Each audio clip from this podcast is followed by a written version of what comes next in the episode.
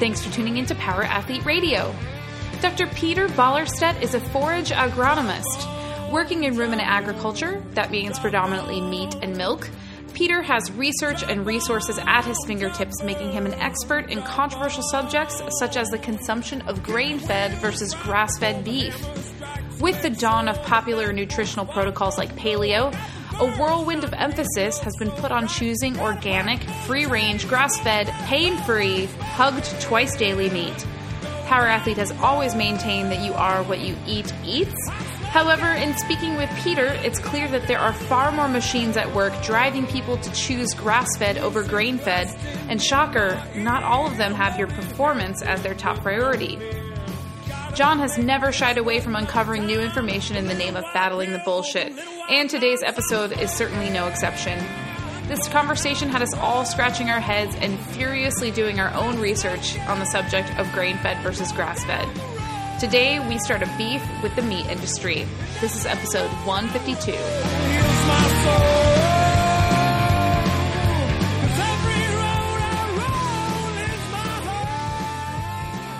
Power Athlete Nation, what is up? As is tradition, you have John and Luke here out of uh, Orange County with Tex in Texas. We're going to jump right into this because we've been battling some tech issues on our end that have been a pain in the ass. But uh, we have uh, uh, Peter Ballerstedt on, who is a forage agronomist. And uh, basically, I'll let John jump into how we, we decided to call Peter in. But uh, Peter, before we get into there, because this was a, a relatively new job role that to me, why don't you go ahead and, and give us kind of the, the nuts and bolts behind what the heck forage arg, uh, agronomist is? Uh, thank you. Sorry. Thank you for the invitation. Uh, simply stated, forages are those plants that are grown to be eaten by animals, and agronomy is are the sciences of soil and plant and field management. So I work in agriculture.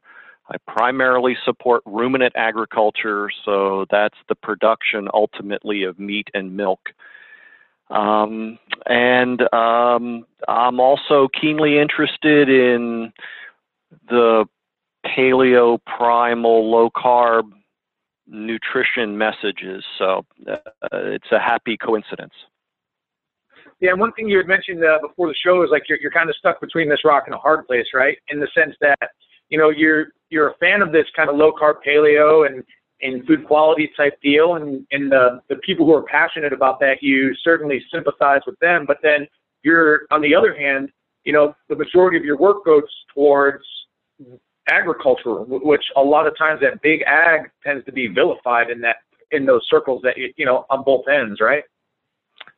Indeed, I, I think that I find myself wanting to introduce a lot of the people that I've known for many years in agriculture who desperately need to hear the nutrition and health message personally, as well as just to kind of make them feel better about the industries they're involved with. And then at the same time, the people that I've learned so much from about nutrition and health uh, will frequently say things that I know to be factually incorrect. And um, if you've ever read a book and found yourself reading a book where you know they they say something ridiculous and the the book seeming almost jumps out of my hands, it's very hard for me to keep reading, which is bad behavior on my part because I, I should continue and see where they're right as well as you know twitch hard when I find where they're wrong. So I'm just I, I just want to make sure because I think the dietary and health message is so important. I want to make sure that we don't pick up any misinformation along the way um, that then you know eh, I, I don't know what an uh, a good analogy for you would be but if you're listening to somebody on something completely new and then they go ahead and they drop something into the conversation about fitness or exercise or strength you know conditioning whatever that you know to not be true. It's going to make it very hard for you to listen to that bit that you don't know about. At least on from my perspective it's well i i know they're wrong about this so how does that you know, color the, the other information that they're trying to deliver. And um, I also find it somewhat ironic that we can, you know, fly off to these big conferences or what have you, and then criticize the producers of food that make it possible for us to have the kind of disposable income that then allows us to go fly off to these conferences. So. Yeah, the um, yeah, I mean, I, I'm 100% with you. I mean, we run into this all the time where somebody's trying to put something out and then they just completely, you know, side with something that's complete bullshit, and then instantly it just taints all the message. And then at that point, you're kind of like, well, you know, if I'm supposed to be learning something here and you make a completely you know, erroneous claim that we know to be not true. What else is not true? And so kind of destroys the ethos of it. And really, uh, what we were talking about offline is the message for Power Athlete is really the battle of the bullshit. And part of this is not only strength conditioning, but nutrition, uh, food, and really just having different people like yourself come on and just, you know, really give us kind of key information. You know, it just seems that there's so much misinformation out there about, you know, food quality, and this and you know and it gives people the excuse to charge you know fifty dollars a pound for a grass fed versus you know four or five dollars a pound versus a grain fed and they, they almost stigmatize it so much exactly um, so there's a lot there the the simplest way to start this is that so many of these issues or causes are now all conflated and, and twisted together. And so you kind of have to be really careful and tease them apart to know exactly what is it we're talking about, you know, on, on both sides of the conversation. So from just a food quality, a nutritional background issue, uh, when I got started in 2007 with a low carbohydrate, you know, basically I was following Mike Eades protein power. That's how I got started. I was a, I, I was a pre-diabetic, you know, balding, obese whatever I was then. I'm now going to be 60 in August. So, um, and today I'm just balding. So, um, that, yeah, it's not a miracle, right? Um, the, I, being a forage agronomist by training, I was reading all these people saying things about grass fed meat, and of course I loved that message, right? It, it just tripped all my um, biases, frankly. And what I did was I started looking at the actual um, studies.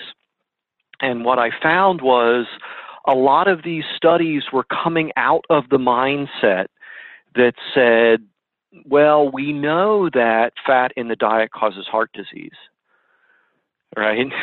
And so they, they kind of are based on that faulty premise. So, very early on, the proponents of grass fed meat were talking about how it's lower in saturated fat than grain finished meat. Well, what if saturated fat isn't an issue?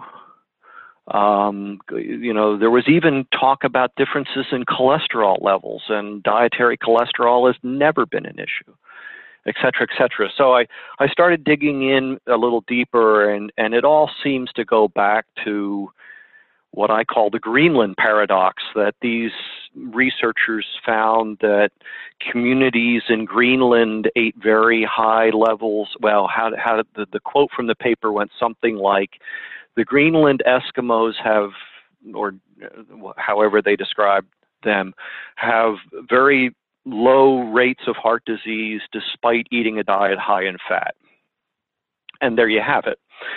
So they then said it must be the fish oil, et cetera, et cetera. So all of this then becomes very questionable in my mind, and then you find the actual data that shows what the difference between uh, grass finished versus grain finished beef is. And if someone wants to be eating grass finished beef because they think that that's what they need, that's fine.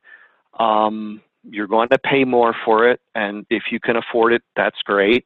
Um, but if that's your reason for choosing it, then you shouldn't be eating pork and you shouldn't be eating poultry. And please don't let me find you eating vegetable oils um, because you're not going to get any benefit from the beef, and that extra money that you're spending isn't being well invested. Um, how to put it? Um, the it, uh, Peter, not to cut you off, but that's kind of an interesting statement about uh, pork and chicken. Um, not that you know, I don't want to really get off the beat, but you know, why would I mean, is that because those are just uh, so commercially raised and, you know, I guess just really not a healthy alternative? I mean, you know, I mean, for so long it was like, oh, don't eat meat, it's got saturated fat, eat chicken, and, and uh, you know, and people love to vilify the pork, but the other white meat. Yeah, the other white meat. Right, the other dry, tasteless white meat. Um, the and and I don't have anything to say about pork or poultry. I'm just not involved. You know, I'm a, I'm a ruminant advocate.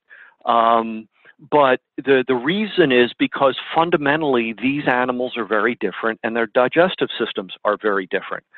And so a ruminant, the, the, the meat of a ruminant animal will always have a lower level of polyunsaturated fatty acids than will meat from poultry or swine, just because of the biological architecture. Now, I'm not saying we need to worry about pork and poultry. I'm just saying for consistency's sake. You know, another way to put it is that beef, regard, and, and this would be lamb or goat or any other ruminant animal, is going to have is not a rich source of either omega six or omega three. Hmm. Okay. Yeah. Yeah. So uh, sorry to cut you off. Yeah. Go on. Yeah. Uh, yeah so the, we're at the uh, the Greenland paradox.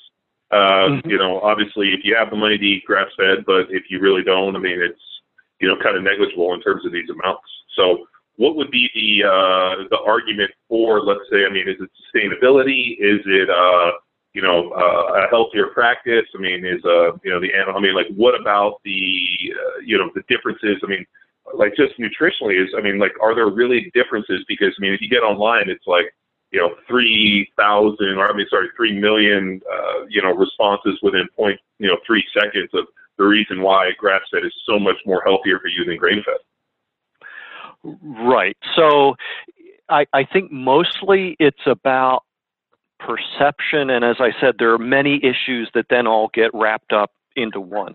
So, um, people make statements about um, E. coli that aren't justified. They make statements about antibiotics. They make statements about um, exogenous hormones, um, and and all of those can be refuted. But typically, it's very hard to have that kind of conversation.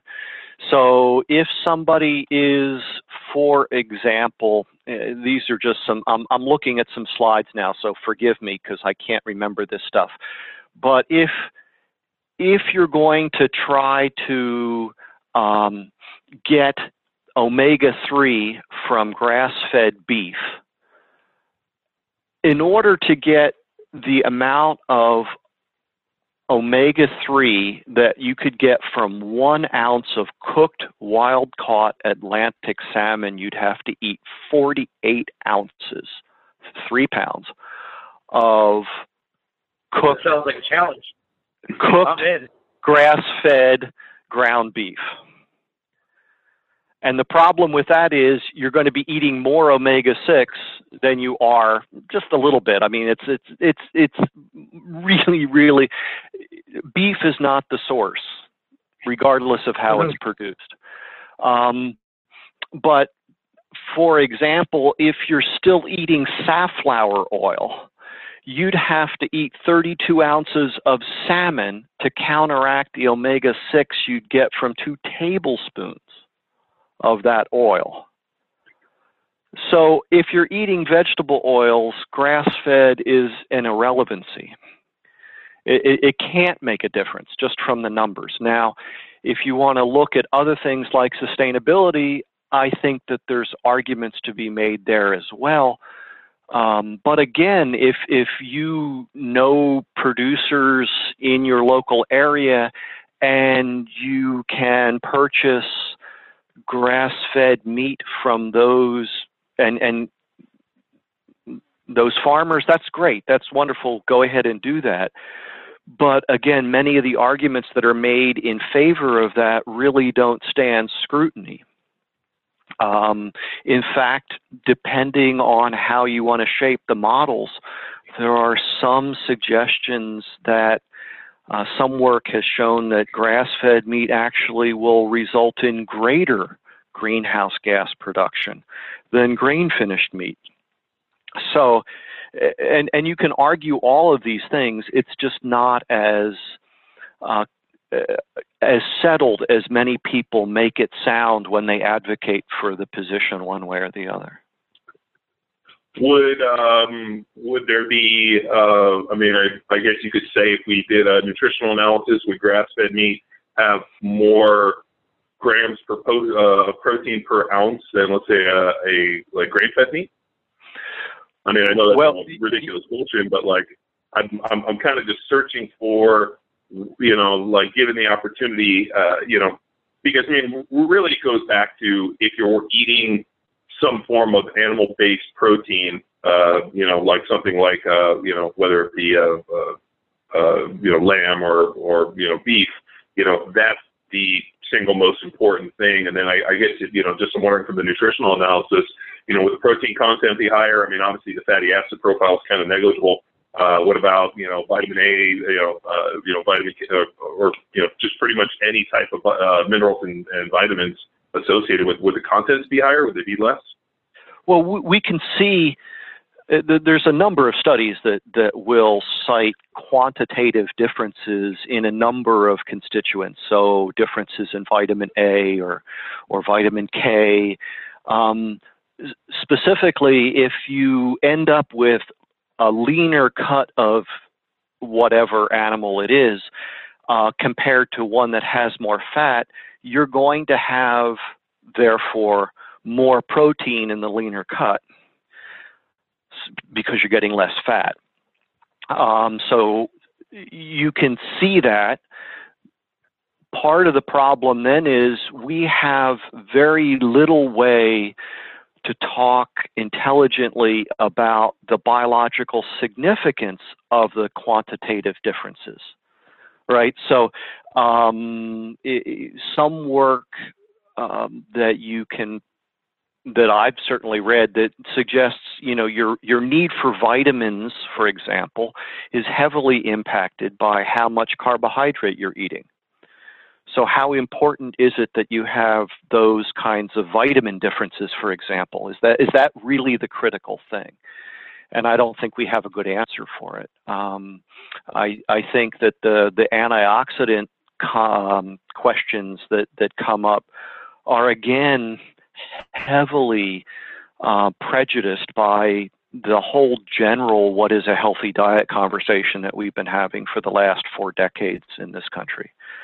So uh, we we shouldn't get confused between what's uh, measurable differences and biologically significant differences. And and if we're dealing with people who um, are economically challenged in terms of what they're already buying at the store, I think that we have to be very uh, circumspect about telling them that they have to spend even more than it's going to require for them to shift away from what some people call the garbage to one that's heavier on animal products, eggs, dairy, meat. You made a uh, great statement that I still remember, you know, three and a half years later um, about the problem not necessarily being the grain-fed meat; it was more the grain-fed people. And uh, I remember, you know, the first thing you talked, you made that comment, and I was like, I actually wrote it down and was like, wow, that was uh, that's a pretty amazing statement. I mean, you're having people that are so wrapped up in this idea of uh, grass-fed versus grain-fed, and it's probably not that as much as it is the, like you said, the vegetable oils and the different grains that the individual's consuming. I mean, ruminants have, you know, multiple stomachs that they're able to process and you know, uh, you know, chew grass and being able to do it, whereas you know humans having one stomach, maybe known as uh, you know able to process these things as well. Ab- absolutely, to the point of sustainability as well. we all what we have is the vast majority of the land surface of the world can't produce feedstuffs that humans can utilize directly.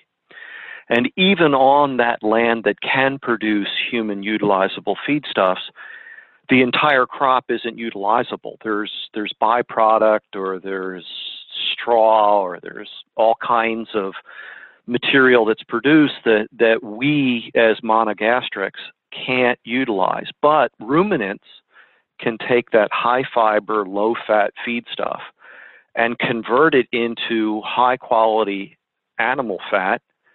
And then through the rumen microbes, they can take non protein nitrogen and convert it into high quality animal protein, which the world seems to have a problem su- supplying. So, a- as we look at a growing world population, um, ruminant animals are going to be critical to meeting the goal of, I think the the UN figures or something like uh, doubling the food production of today by 2050, and in and that would increase six uh, include 60 percent more animal products because as the rest of the world becomes more prosperous, they want animal products. Um, so ruminant animals are going to be are are already a critical part of the world's food supply, and their importance will only increase going forward. I heard Mike, uh, Dr. Mike Eades make the statement here last month, uh, maybe February, um, that we didn't evolve to eat meat. We evolved because we ate meat. And if you look at the ancient cave paintings in Europe, uh, France, for example, you know it's it's not of the sacred soybean; it's it's of the ancient cattle. Um, you, not not to take you off on this, but uh, um, our, I'm, I'm glad I'm not the only one that thinks the uh, consuming of soy and that this whole soy debate thing. I mean, like we get hit with it constantly is probably one of the most ridiculous things I've ever heard.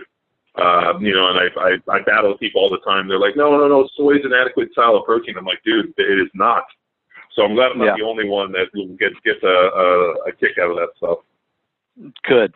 No, I you know, um, the, somewhere it's interesting to see how all of the narratives had to be shifted to align to what was now going to be the story of the heart healthy diet. So, leading up into the 60s, the people that had actually done obesity research on real live human beings knew what it was that made people get fat. The science was advancing to allow them to explain all the mechanisms and it was understood. Um, in fact, uh, prior to you know, you you have the old information pre anti seizure medication how to deal with childhood epilepsy, and then you had the anti seizure meds come along, and they forgot all the previous information. You had the diabetes diet prior to having insulin available, and that was going to be a restricted carbohydrate diet, and that's how they treated people until they had exogenous insulin that they could administer, and so they forgot all the stuff that came before. And now you had this, well, we know that fat in the diet causes heart disease. And so all the information about how to um, prevent or um, reverse obesity through a restricted carbohydrate diet got just completely forgotten because well, you know, since we know that fat in the diet causes heart disease, well, then we have to come up with a different explanation for obesity. And you can see that thing rippling out in all kinds of, of other topics. And, and one of them was it is still common knowledge amongst anyone that actually does work that um, plant protein and animal protein are in no way equivalent and and that if you're going to try to be a vegetarian diet you have to consume more protein in order to get enough. Uh, and somewhere along the line, I came across a figure of like 30% more. Um, and and and yet, that's a problem, right? Because we're going to tell people to eat less animal products to be heart healthy, and and so these this contamination spreads throughout all these other disciplines, um, and again back to the introduction, I'm I'm hoping that we can avoid some of that in our new expanding and developing understanding. Um, but it's it's not at all debatable that animal protein is superior to plant protein. Um, and yet, you know, we, we're still having the conversation. Um, people will rail against processed food, and I say, excuse me, are we talking about plant processed plant products or processed animal products? These are two very different things um, and yet they all get lumped together and they all get vilified. And I would uh, make like like what would be uh, like what like an example of like Triscuits versus yogurt? Well, yeah, good, like, you know. good, Sure, good point. Um, uh, I was thinking more along the lines of uh, Triscuits versus um, bacon or oh. uh, or liverwurst or some other lunch meat, you know, ham or or what have you. Um, partly, we've been told that salt is bad for you, and now they're having to walk back from that. They used to be crazy about nitrate, and they're having to come back off that. Yeah.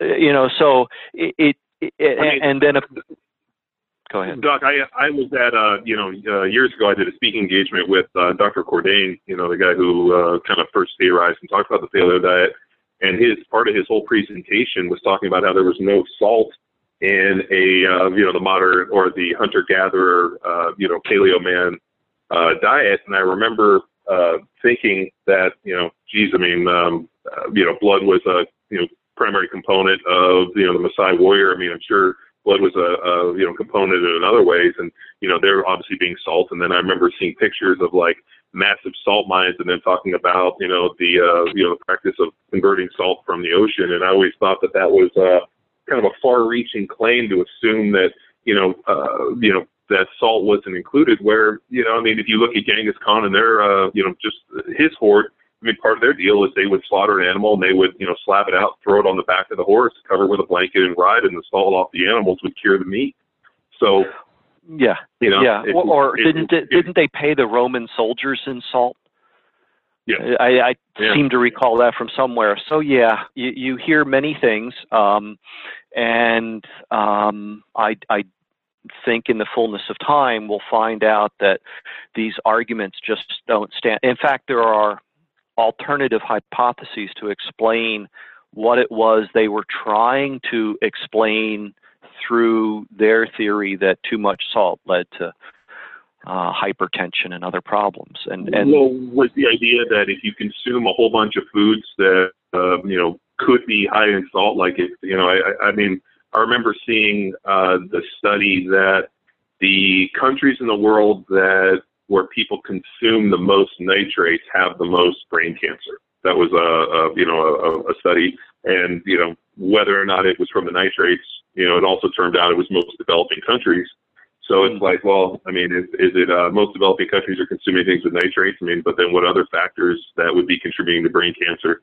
You know, would it be everything from uh, yeah, air pollution, you know, cell phone? Yeah. I mean, so it, it yeah. the, the problem becomes is um, you know, recently, uh, this is just kind of a little off topic. We were approached about uh, some genetic testing, and this, you know, there's a different company called Fitness Genes, and what they're doing is taking saliva and they're testing different markers for athleticism. And uh, people are getting it done, and then they're kind of shooting it over, and they're like, "Well, I have this gene," and I was trying to remind people, I'm like, a one-to-one analysis of saying because I have this gene I'm this way doesn't make sense. It's actually a kind of a, a massive, you know, combination lock. It's like listening to a symphony of a lot of different notes and keys put together to make music that really kind of gives you genetic profile. And then 50% is only what you start with, and the rest of it is, you know, what you're exposed to in terms of, you know, how you, you know, manifest the, you know, the genetics based on diet, training, sleep, age, you know, environment, all these other key factors. So you can't look at it one to one. And the problem becomes with a lot of the nutrition uh, is everybody wants to look for a one-to-one cost. So it's like, oh, uh, you know, uh, the countries that eat the most nitrates have brain cancer. It must be the nitrates, and we know that's just not the case. Um, right. It's easier. It's just an easier statement to make. Yeah, because you you know what it is. It's clickbait. It's, it causes fear, and then it um you know offers. Uh, then you can offer a, a value proposition, which happens to be yeah. your solution that you profit off. Yes. Right, so right. And and oh, by the way, it confirms what I went into the study with. So that's all good too. Right? well, you know, the um uh, you know, I think the the bigger thing is not what kind of animal-based protein you're eating, it's whether or not you're eating enough animal-based protein. I would agree. And and yeah, if we if we look back through human history, um, it's been a very, very, very long time if ever, that the average human, certainly in the developed West, but one might be able to say throughout the world, again, you can find exceptions and incredible poverty. And We should be working to alleviate that. But we spend so little of our daily existence procuring that animal product, right?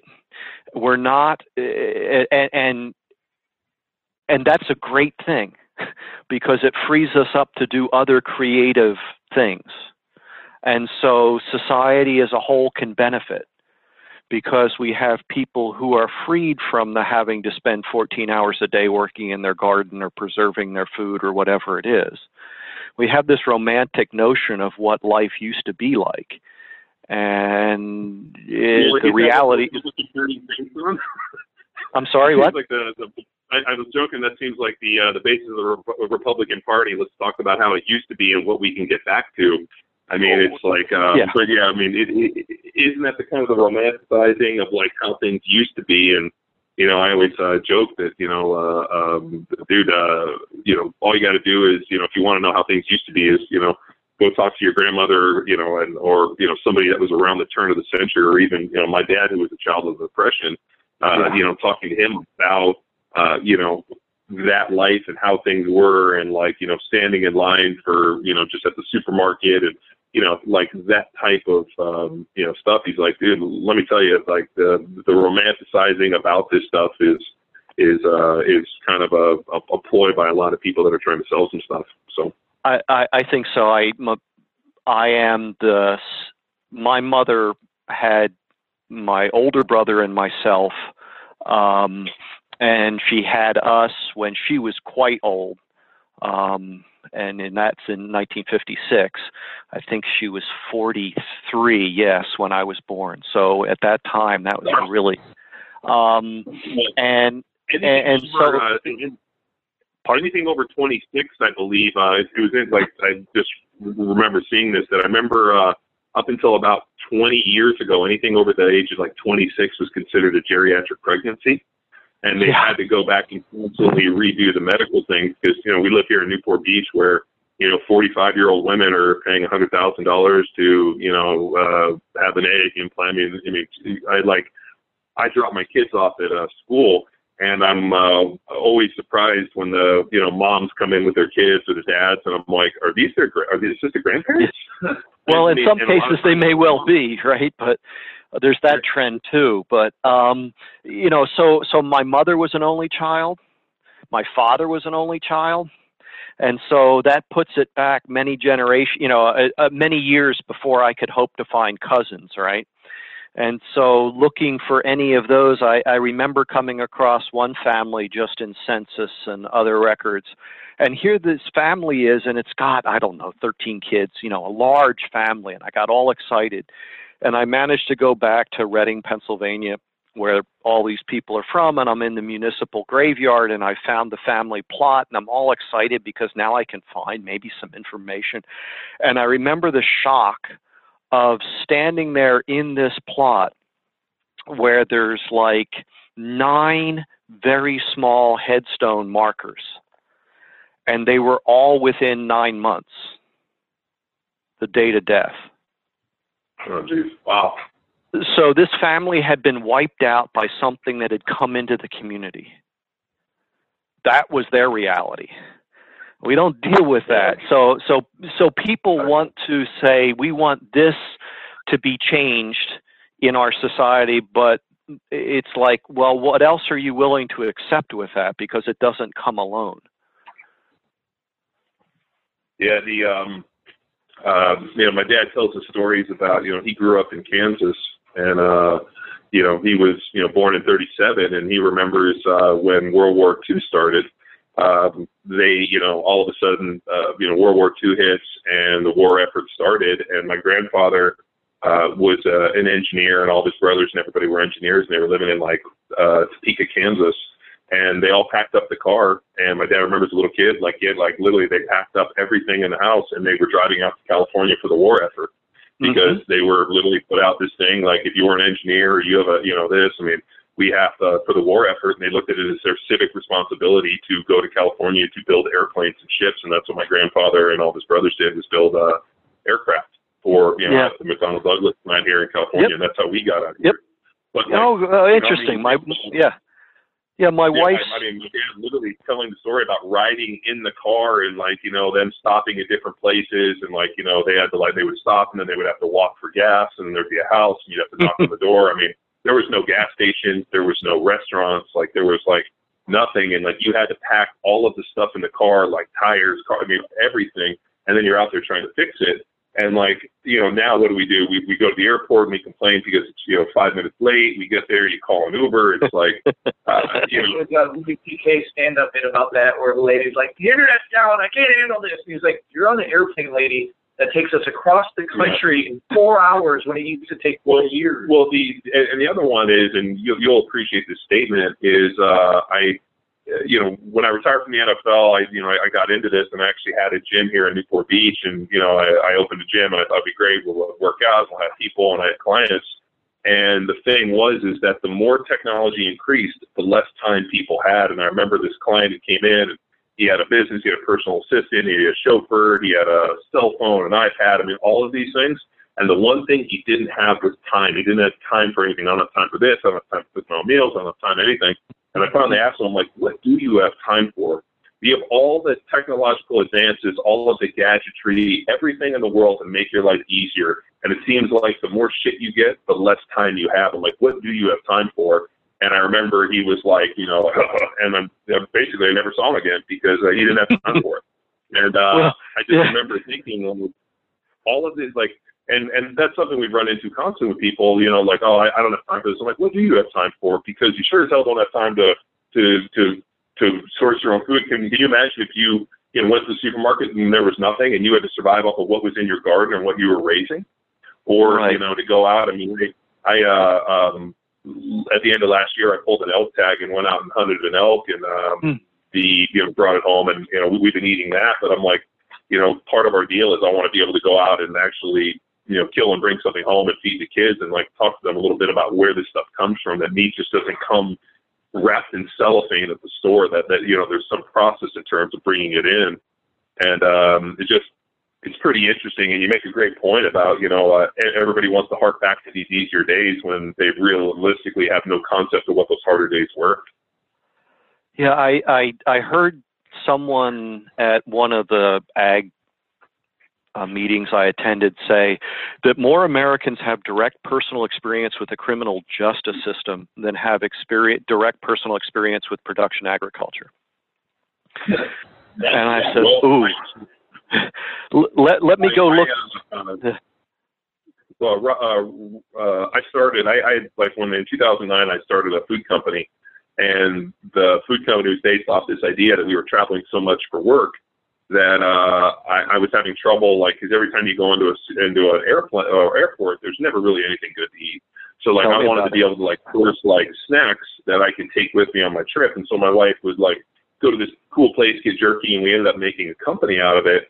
And um, my most difficult thing was uh, actually trying to convey to people that uh, you know uh, that you know, I mean, that the uh, the production cost of actually you know almost kind of minimally producing things was so much dramatically higher than things that were overly processed. Case in point, like trying to do jerky that only has a few ingredients it doesn't that that isn't packed with uh, soy sauce, salt, and all these other key factors. Like you know, actually like a, a, a like a good jerky that you don't feel like you have to drink a gallon of water out of, opposed from a Slim Jim where you don't even know what that is.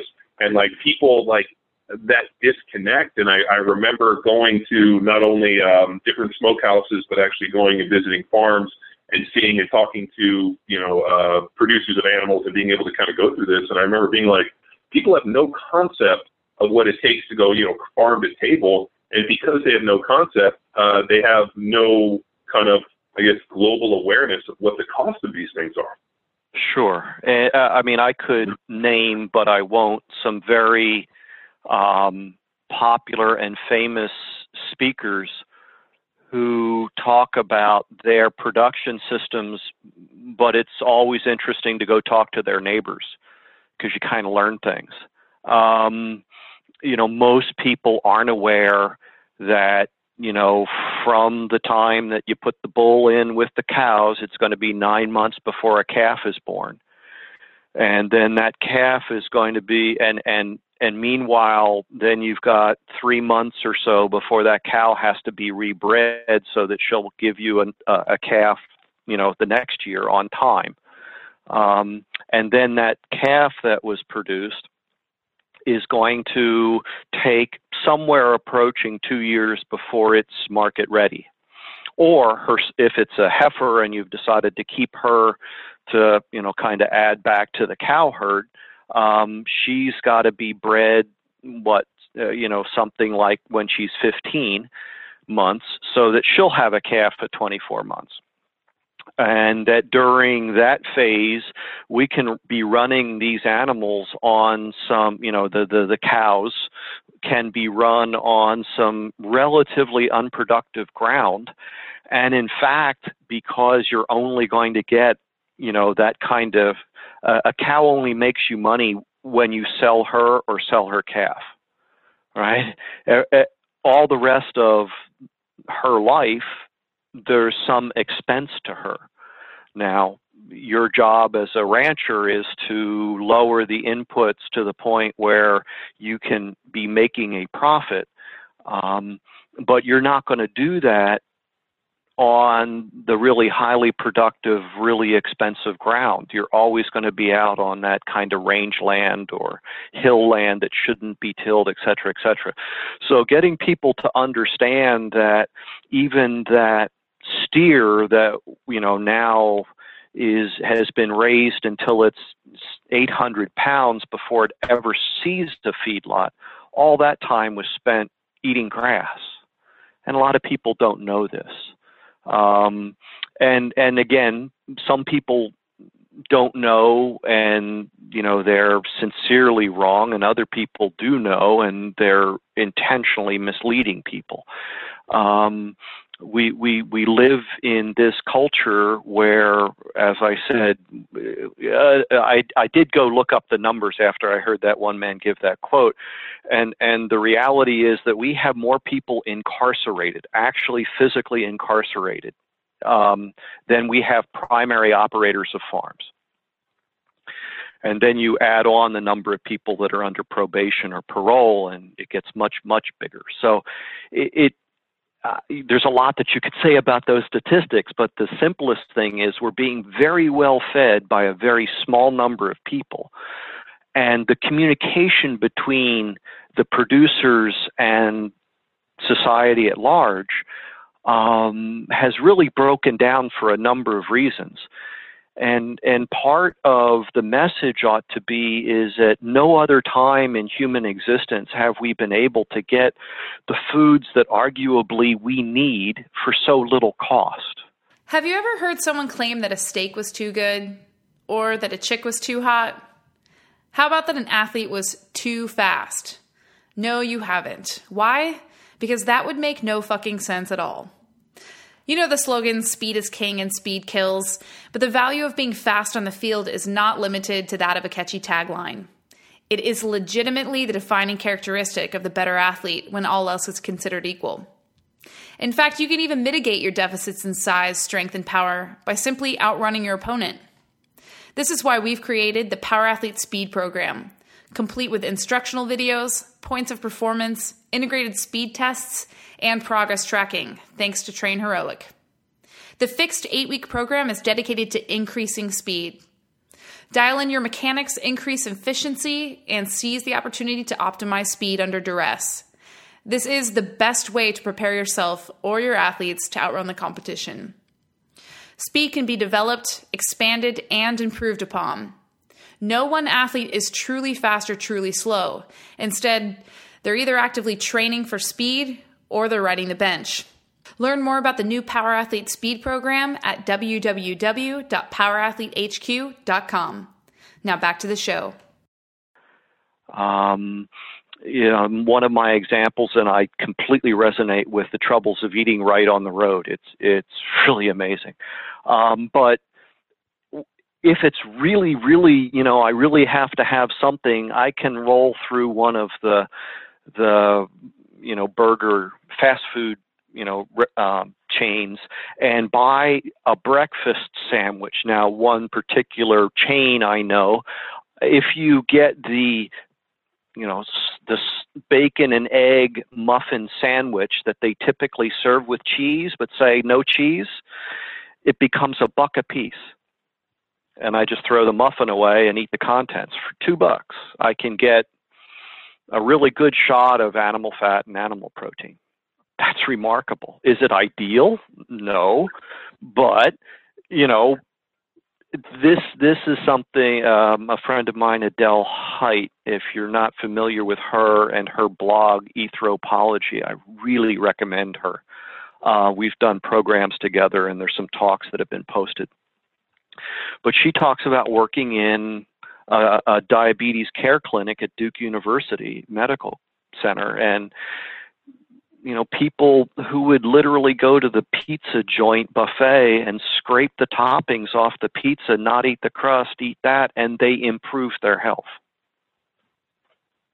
So you know the um, I I have uh, twin girls and we just had a little boy not too long ago and uh, my wife is is uh real big on like you know we get up and make lunches and a big thing in my household is um not only do the kids help prepare but like I want them to see us cook so we don't eat out a lot and like mm-hmm. a big part of like, hey, where does the meat come from? And this is the process. And they see mom and dad do this stuff, and they have to help and set the table. And it's just it's just part of this thing where uh, I just don't like. I, I want them to actually have a connection with the food and be like, you know, and I, you know, I always show them pictures like of the animals that we've I've taken, and they know that like, hey, this elk that we're eating, this is the one that dad has shot, and uh, the thing which is most interesting is my wife makes lunches and I do too, but um whenever I go pick the kids up, I'm always amazed to see what parents are feeding their kids. So the other day I go and my you know, we had uh like basically I put in the kids' lunches whatever we had that night. So we had a bunch of like uh, uh you know, cubed elk that was uh in a I made like a big stew in the crock. I put that in the girls' lunches and whatever else. But I show up and like, you know, my kids are eating that with like pomegranate seeds and this and I look over and the five kids around them are eating uh, pizza and cheese puffs. Mm-hmm. And I like walk in, and these are you know four year old little kids in preschool, and uh, I'm sitting there thinking to myself, I'm like, wow, um, you know, is this, you know, is this the state where you know, I and I, I find it hard to believe that people in Newport Beach, uh, you know, aren't somewhat educated. I mean, to, to live here, you got to be fairly educated and make some dough. So I mean, here's people sending their kids off, and you know, uh, four years old with a slice of pizza and cheese puffs, and uh, you know, that's a good meal for a four-year-old. And I'm, and I, it kind of always tripped me out. And I remember the the teacher's like, "Oh, your kids' lunches look so good. You know, I would eat them." And I and my comment is, "You wouldn't eat any other kids' lunches?" And the lady looked at me and shook her head. I mean, it's kind of a, you know, if you think it's kind of a disconnect. I mean, I remember, you know, I'm sure you've traveled extensively too. I mean, anywhere you go in the world, and there's such a um, much higher value placed on food and almost um, you know like you invited you go to a foreign country somebody invites you to your house for a meal it's you know it's bad taste to to you know, either decline and not eat everything but here in America it's like the food cost is so little I mean I think you know uh, the average American spends you know somewhere like you know 10 to 15 percent of their total income a year on food whereas in foreign countries it's like 30 and 40 percent so mm-hmm. it's just I think there's just some serious disconnect and maybe because it's you know, in a in a culture where we've just driven the price down, and when you drive the price down, either you have to, you know, substitute that with either, you know, filler or quality, and you know, or maybe it's mass production. But it just seems that uh, the the the production of food between the production and the consumer is broken. And I don't think people have an understanding of necessarily what the value of things are, or more importantly, you know, what the cost to produce these things are. Yeah, I, I think there's several things that we could talk about there, not the least of which is we've lost the practice of sitting down together and eating together. Uh, I remember visiting on a business trip uh, Switzerland, and they had a McDonald's for which I apologized, but um, their seating area was like five times the size that you would see in the U.S., and there were only a couple registers because it was understood that people weren't going to take the food and leave and eat it; they were going to eat it there. And and so and and your point about the client that comes in that's got all this labor saving devices, but he's got no time to expend his labor in because he's busy doing all these other things. How much of our life uh, today in the United States, and again, have to be careful, don't want to make sweeping generalizations about what everybody's life is like, but you know that that idea that we're we're expending all this on convenience, but what do we do with the time that we're supposed to then achieve as a result of the convenience? So I, I, think there's a number of things that we could look at there, not just the food system, and they all should be looked at. But you know what? What did the first cell phones cost? And today they give them away, right? Um, when I was a kid, um, I I was at the tail end of when they tried to teach you how to use a slide rule. Yes, I'm that old. Um, and and then the rich kids started to get these hundred plus dollar calculators that would do math, you know, uh, multiplication, addition, division, and subtraction.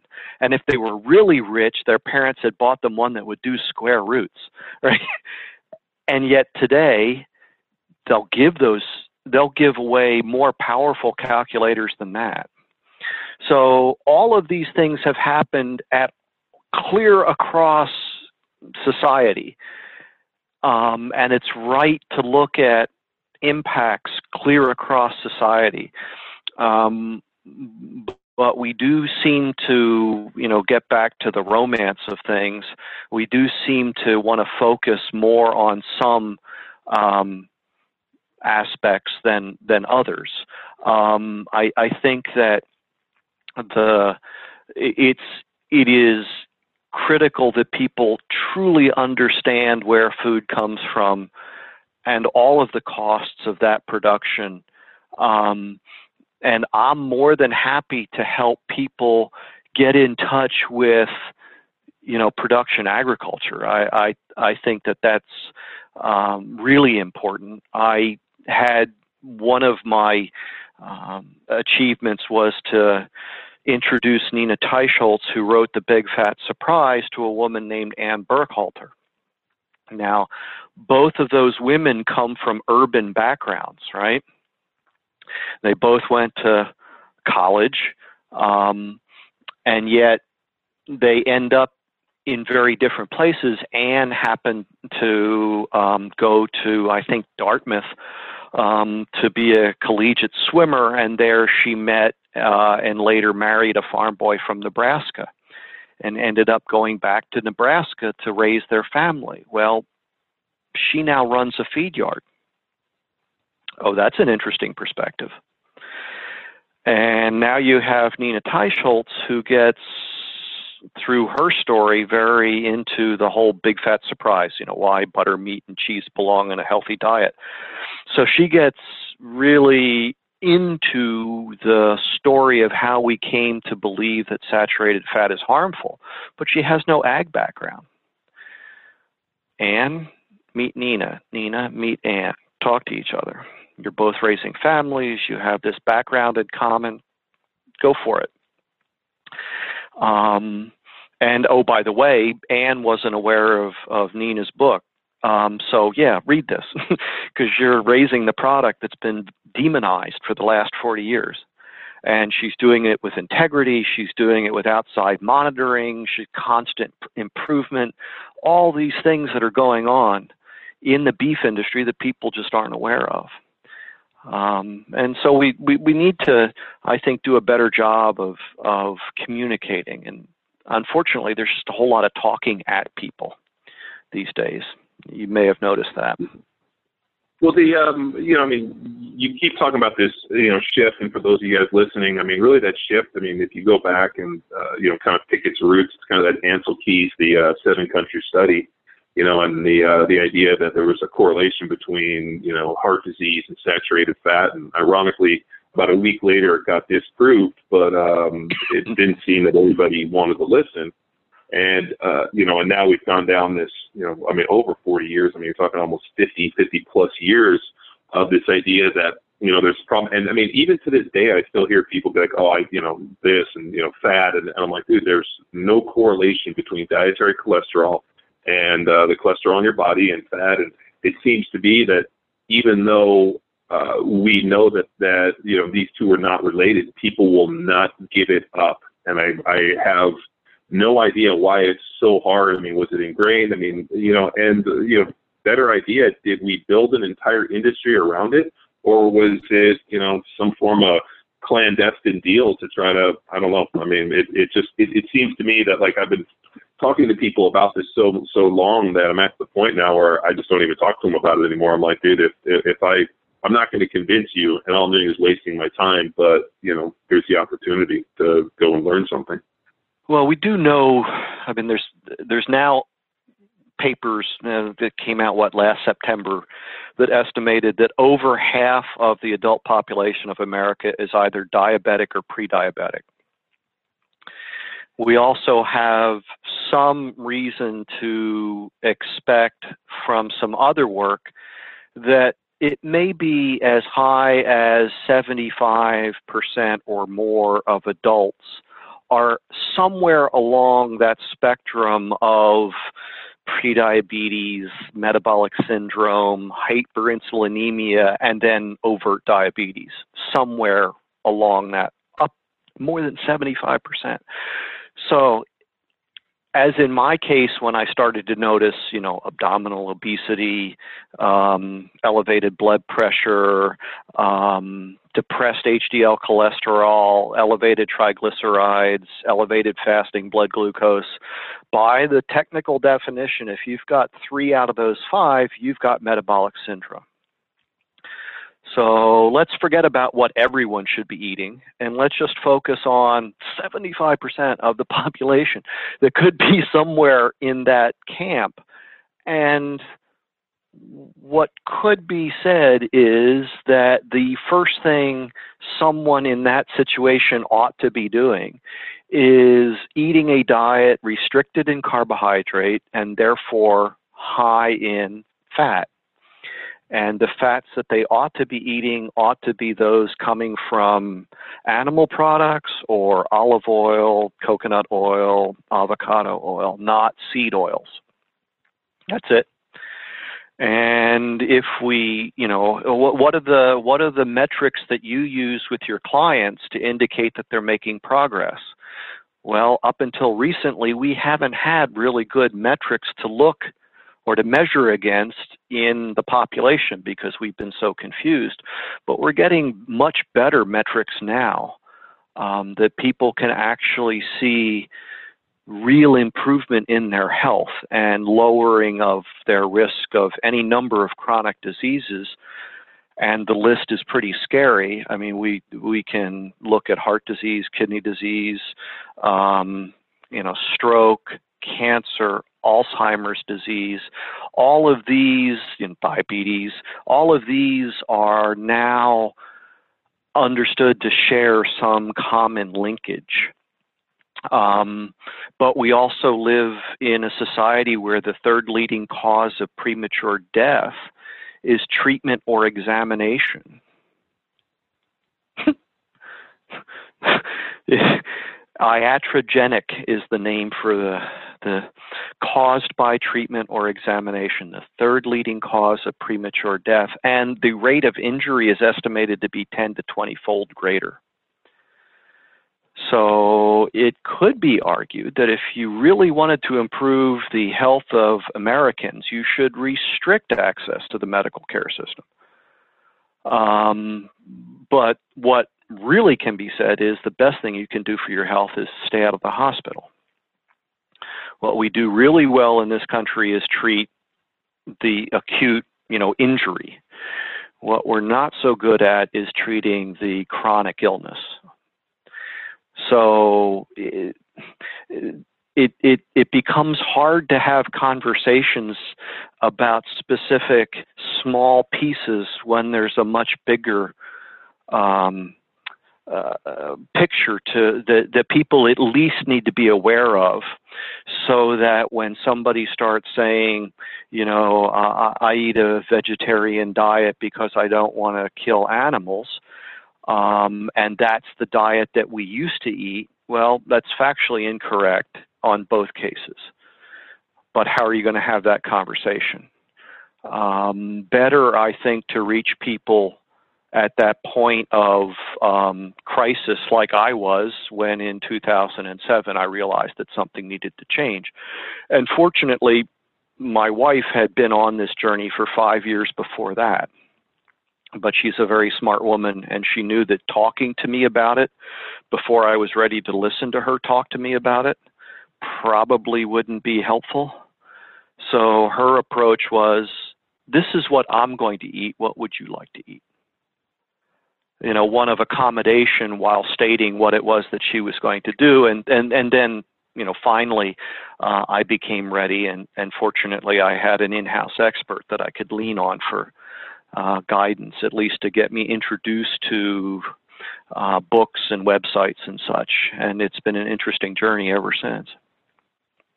We, uh, you know, from our perspective, I mean, I see this thing in a kind of a performance model, and um, you know, in terms of, you know, being able to not only, you know, recover, being able to do your job bigger, stronger, faster, and uh, you know, there's no question that eating, I guess you could say, a diet of, you know, kind of an animal-based protein, real food diet is you know, going to produce much greater not only strength, recovery, performance gains than eating, uh, you know, uh, more convent or I guess you say more westernized or just more, you know, mainstream type diet.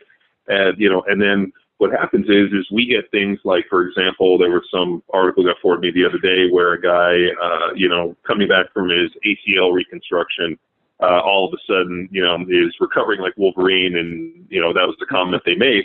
And the idea is that uh, he has, you know, tired of eating toxins and poison, so he's gone vegan, and now he's he's healing.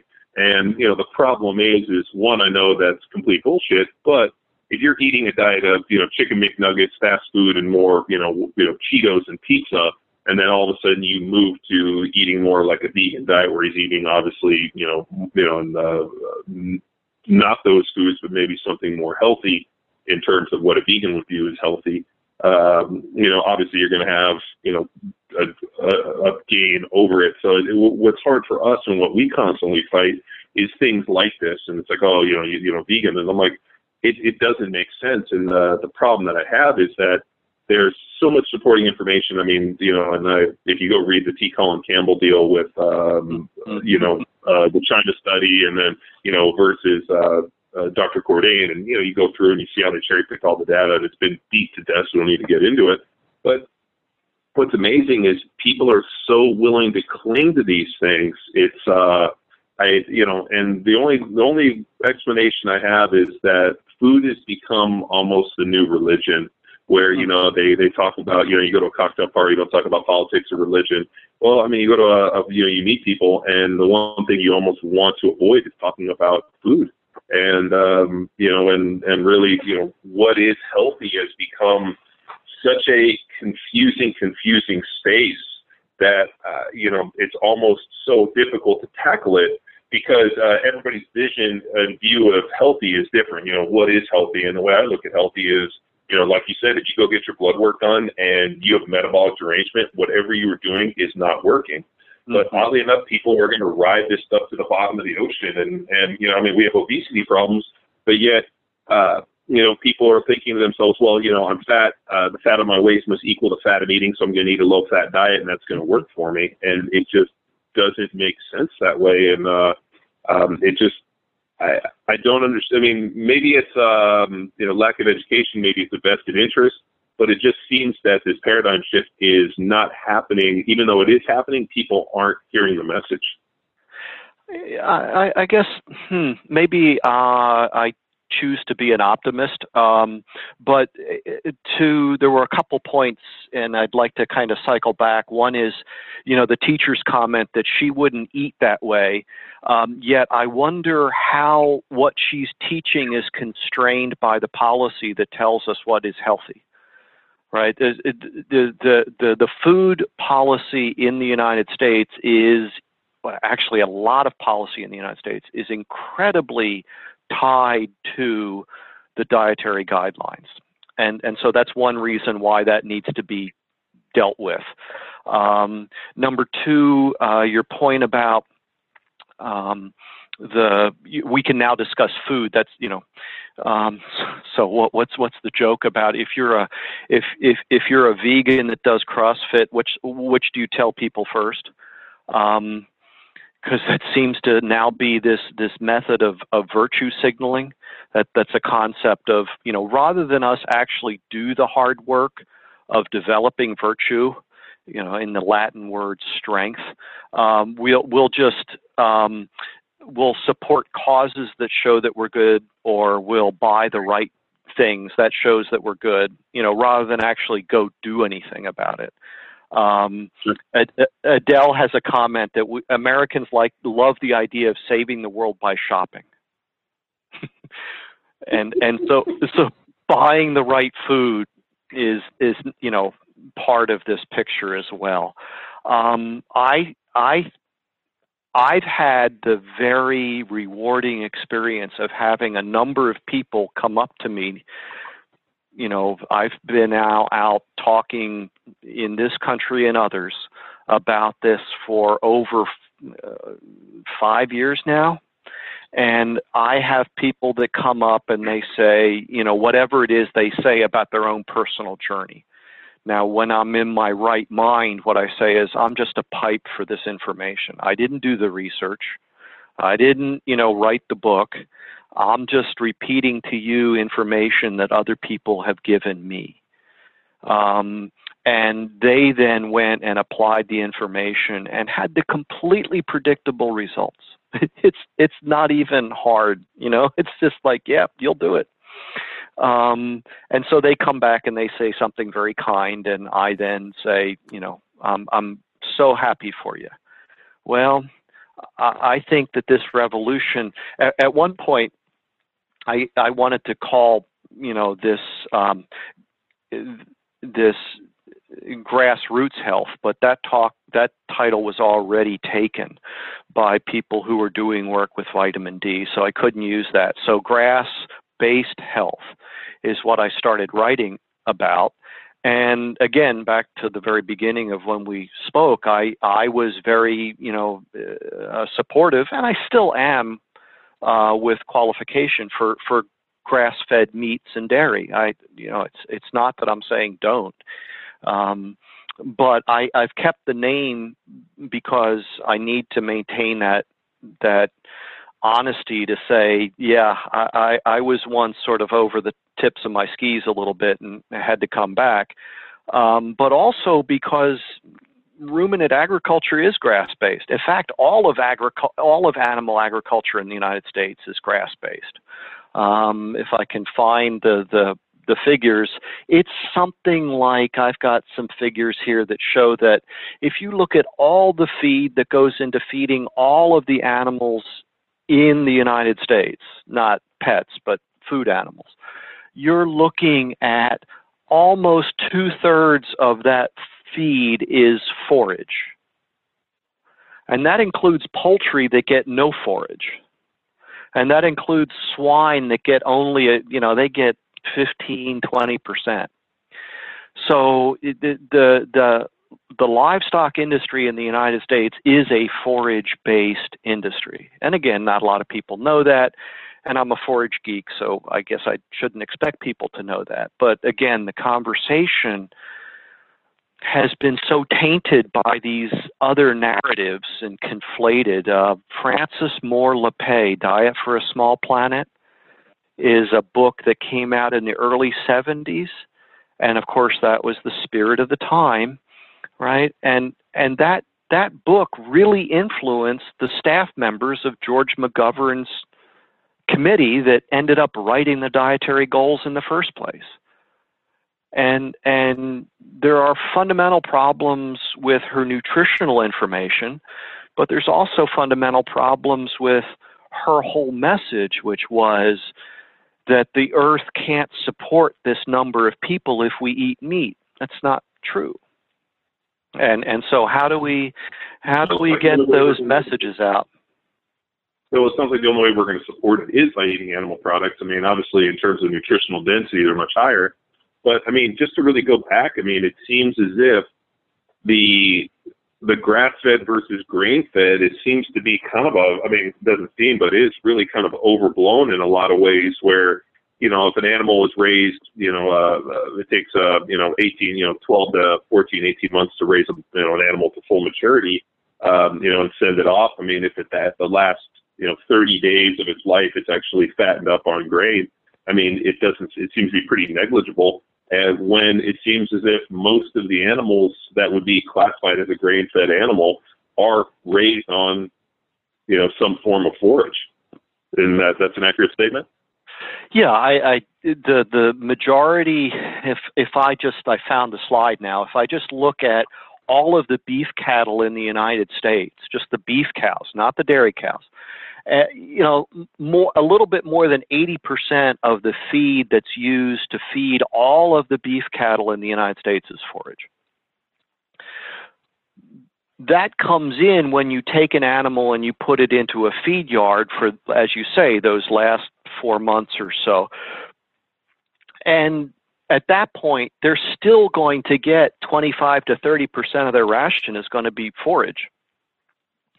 And then the thing you got to be careful about is that other 75 to, you know, 70 to 75% of their ration is called concentrate. And that's a bit antique, but it's something that we're still de- dealing with in animal nutrition. A concentrate is, is a feedstuff that has a relatively high level of energy in it. Well, that can be something like vegetable processing waste. Right? So you go out in the field and you harvest, let's say, potatoes. Okay, and then you take those potatoes and you run them through a plant that makes French fries or potato chips or God knows what. That's going to produce potato peelings, cull potatoes, you know, etc. Well, that's a waste product from the human food perspective but that all goes into feed yards in the area to feed animals, at which can then turn it into human utilizable food. And, and the same thing happens even with grains that could be fed to humans, but because they're off grade or in some sense not you know marketable directly for human consumption, they can then go off and be fed to ruminant livestock. And one of the things that happens as a result is the human food is cheaper because they don't have to pay to dispose of that waste stream, right? So again, it's a it's an interlocking system. Um, and and again, it, it when people talk about grain versus grass, they're kind of oversimplifying just a little bit, understandably so, but the reality is a little different uh, from what the popular conversation is. So, uh, Peter, before and John, both you guys, I guess let's because I could, I'm, I was one of these guys before I came out here, right? Before I was enlightened by getting to meet you and everybody, John, that that you're involved with. But like, people are going to listen to this and they're going to shit their pants and to be like, who do I do that? I'm so, I have so many unanswered questions. So in terms of someone who's going to be eating beef or going to the market to grab beef, I mean, what is the decision matrix you have to like? What do you have to take into consideration? What are the cascading like? Okay, you know, yeah, absolutely, eat your grass-fed beef, but understand here's the basis why you should be eating grass-fed versus maybe just the grain-fed variety. Like, what what information can we arm people with to, to extinguish their concerns that are surely to arise because yeah, we've been big proponents of grass fed. The one thing that I will say is kind of, you know, uh, a big turnoff for me is the idea that uh, animals, you know, like, um, or else the, the big one, and, and you could answer this 100% better than I can, uh, the idea that uh, animals that are not raised on a more um, you know forage diet tend to have more health problems. So then there's also a deal with antibiotics. So I remember there was this huge push in terms of uh, you know having to provide antibi- uh, antibiotics to these different animals. So then therefore the meat was you know higher antibiotic content. I mean that was another one we, we were hearing a lot about that I don't really. Yeah. So so let's yeah let's just squash that one real quickly. There's there is testing for antibiotic residues in milk and in meat, um, and it is a non-issue. Right, so um, that you know, buying local, in some senses, gets outside of the monitoring process. So if you're really wanting to avoid antibiotic residue in meat, and I'm not saying it's an issue in local, right? I'm not saying that, but what I'm saying is when it goes through local processing, it then is outside of the commercial. And the commercial processing stream involves routine testing for antibiotic residue. Um, All right. You know, so the antibiotics is out, so that's bullshit because, uh, you know, there was like a, what was it, Cowspiracy and all this bullshit yeah. where they're showing, you know, them basically forklifting dead animals and throwing them into the into, into the meat grinders. And, right, right. Male bovine fecal matter. Yeah. Um, it, it, and yeah. uh, so the antibiotics is kind of bullshit. Um, the other one is that there's, I mean, and like, dude, I, I, you know, people love. I mean, it's really what our our country has turned into. This idea of fear mongering, where people rather get their nutritional or nutrition and political perspective based off of a forward chain letter.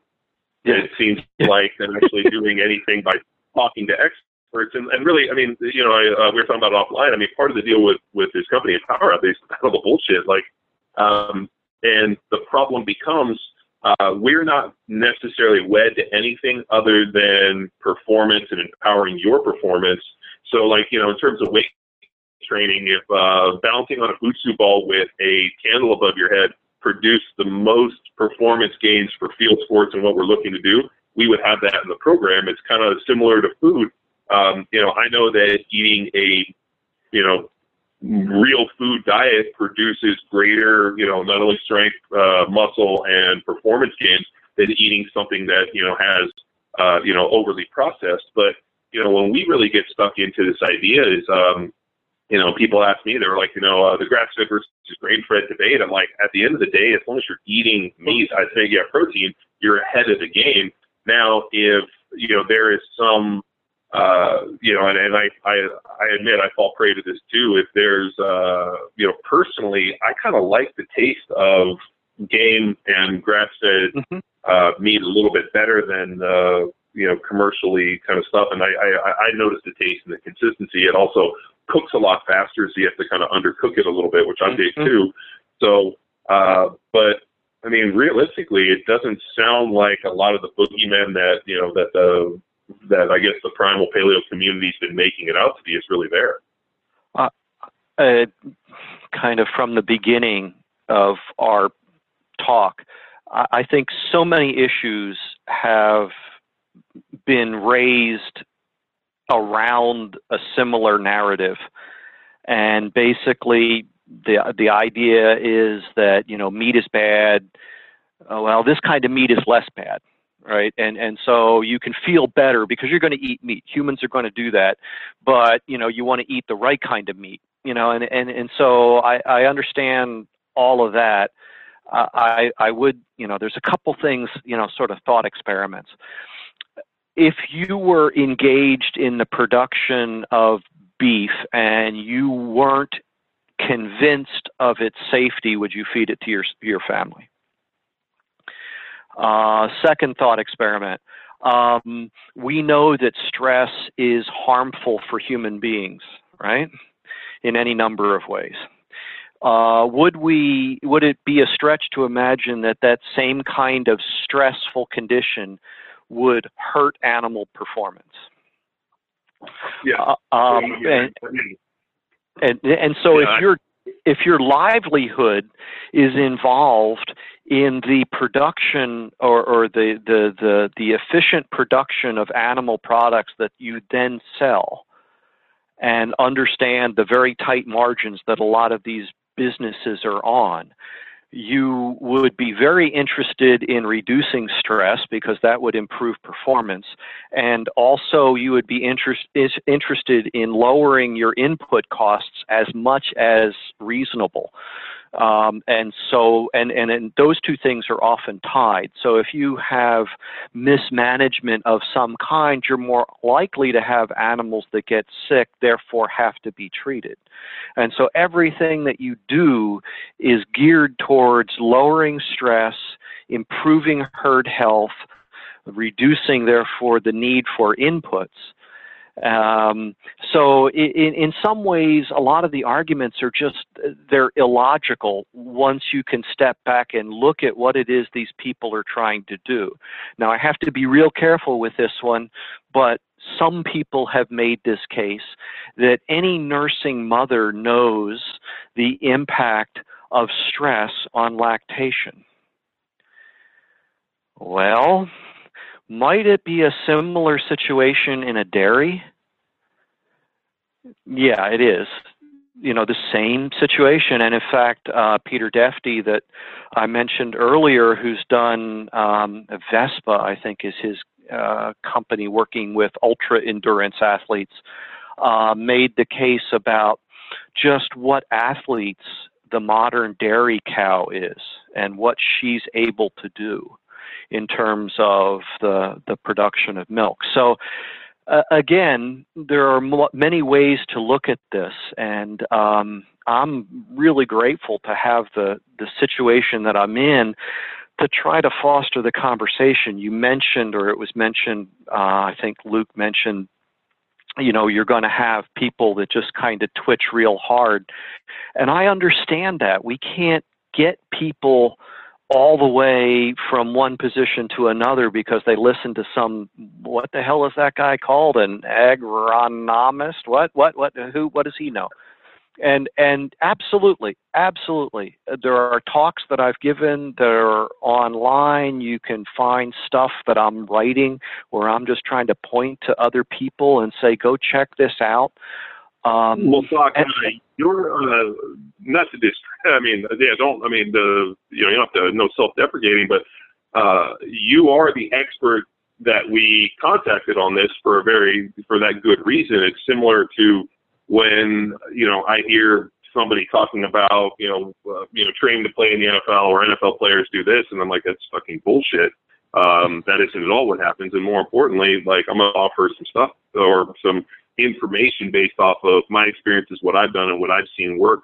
You know, and we've been uh, fortunate to teach hundreds of seminars all over the globe teaching, you know, the, this method that, you know, I put together and, uh, you know, from the Arctic Circle down all the way to New Zealand and back. And so, uh, you know, these, you know, ideas is that, you know, to really have good information, you have to get outside of your circle and start, you know, or really enlarge your circle and have conversations with people that are, you know, that are doing something completely different than what you're doing so that the information that you bring back is probably the, the freshest, least tainted, and more importantly, the most objective information you can provide. So somebody that's actually, you know, working in this field that is saying, you know, like, and that, that was what I enjoyed about your talk where you were like, you know, if it's, uh, fatty acid profile, then don't eat any almonds or don't eat any walnuts because, you know, mm-hmm. a, a handful of walnuts going to have way more omega six pro uh, omega six than any type of you know grain fed meat. So um, you know, and that's something that we hear so much. I mean, that was the uh, email that I got or that question that I got was,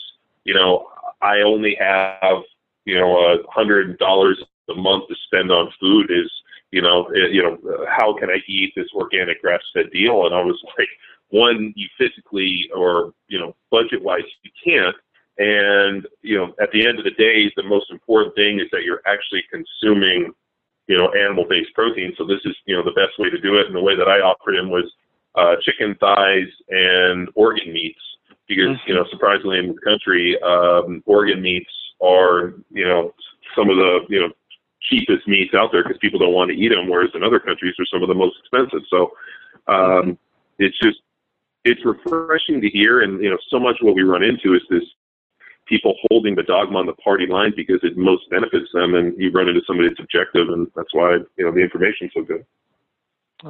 Uh, I, I encourage people to shop with confidence, but look at what you're buying, right? So um, there was that thing about shop the outside of the market, you know, um, but you can find you know potatoes on the outside of the market. And you know if you're if you're somewhere in that metabolic syndrome continuum you probably need to be careful with uh, the white potatoes. But i I appreciate what you say, and, and I encourage people to look deeper into the information um, to find um, and, and, even even Gary Taubes in his in his book uh, Why We Get Fat, and I've cited this a couple times. He very correctly sidesteps some of these questions that people come back. I, uh, um, what what aboutism or something what about thisism is the argument that always comes back is yeah but what about this yeah but what about that no no no no let's stay here and have this conversation because if what he's now talking about in the book that apparently is going to come out the end of December. There was just a video released of one of his early talks. He just gave it a couple months ago um, it's likely that cancer is more related to chronically elevated insulin than it is about toxins in the diet. So now let's talk about why you would buy organic, right? and I've got pictures of the organic toaster pastry. you know what? What is it? You th- or or the the the um, mac and cheese in a box from grass-fed cows? Really?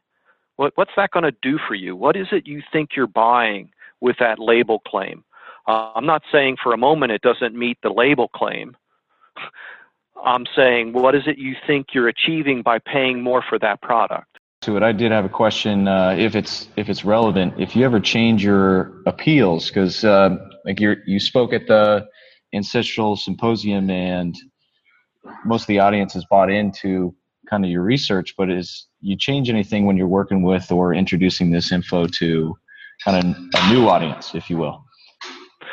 Well, I, I guess on the the ag audiences, I end up talking more about the dietary message um, which you know some people might find um, you know sort of like playing t-ball, right?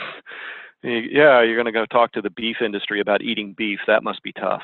Um, but a lot of the people haven't heard the information that you know John would be talking to people about or that you know maybe the people there certainly the people in the paleo or primal community are more familiar with.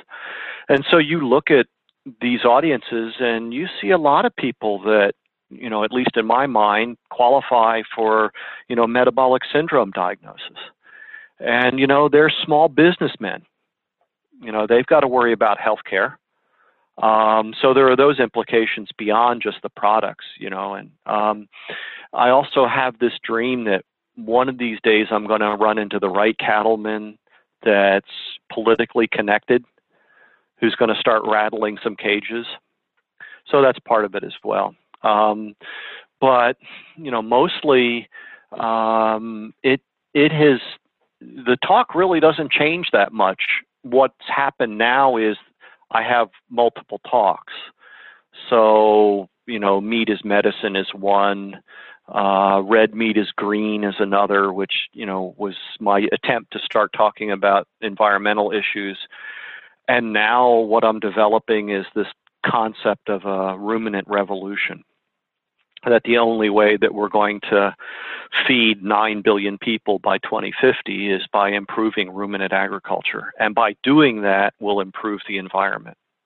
And by doing that, we'll improve the health of people, not just in this country, but I mean, diabetes is a worldwide epidemic.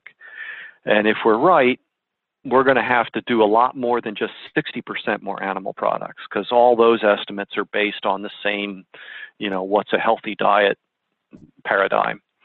So, um, and then that, you know, that talk allows you to talk about things like what really happens with grassland agriculture in terms of carbon sequestration, wherever we are with that whole question, or um, you know, environmental impact from ruminant agriculture versus conventional, you know, cropping, uh, cash crop, row crop agriculture. And um, there, there are a number of things that we can um, address under that, not the least of which is um, back in the 60s and 70s, um, Professor Borlaug uh, helped billion, you know, like a billion people avoid starvation. That that's a worthy goal.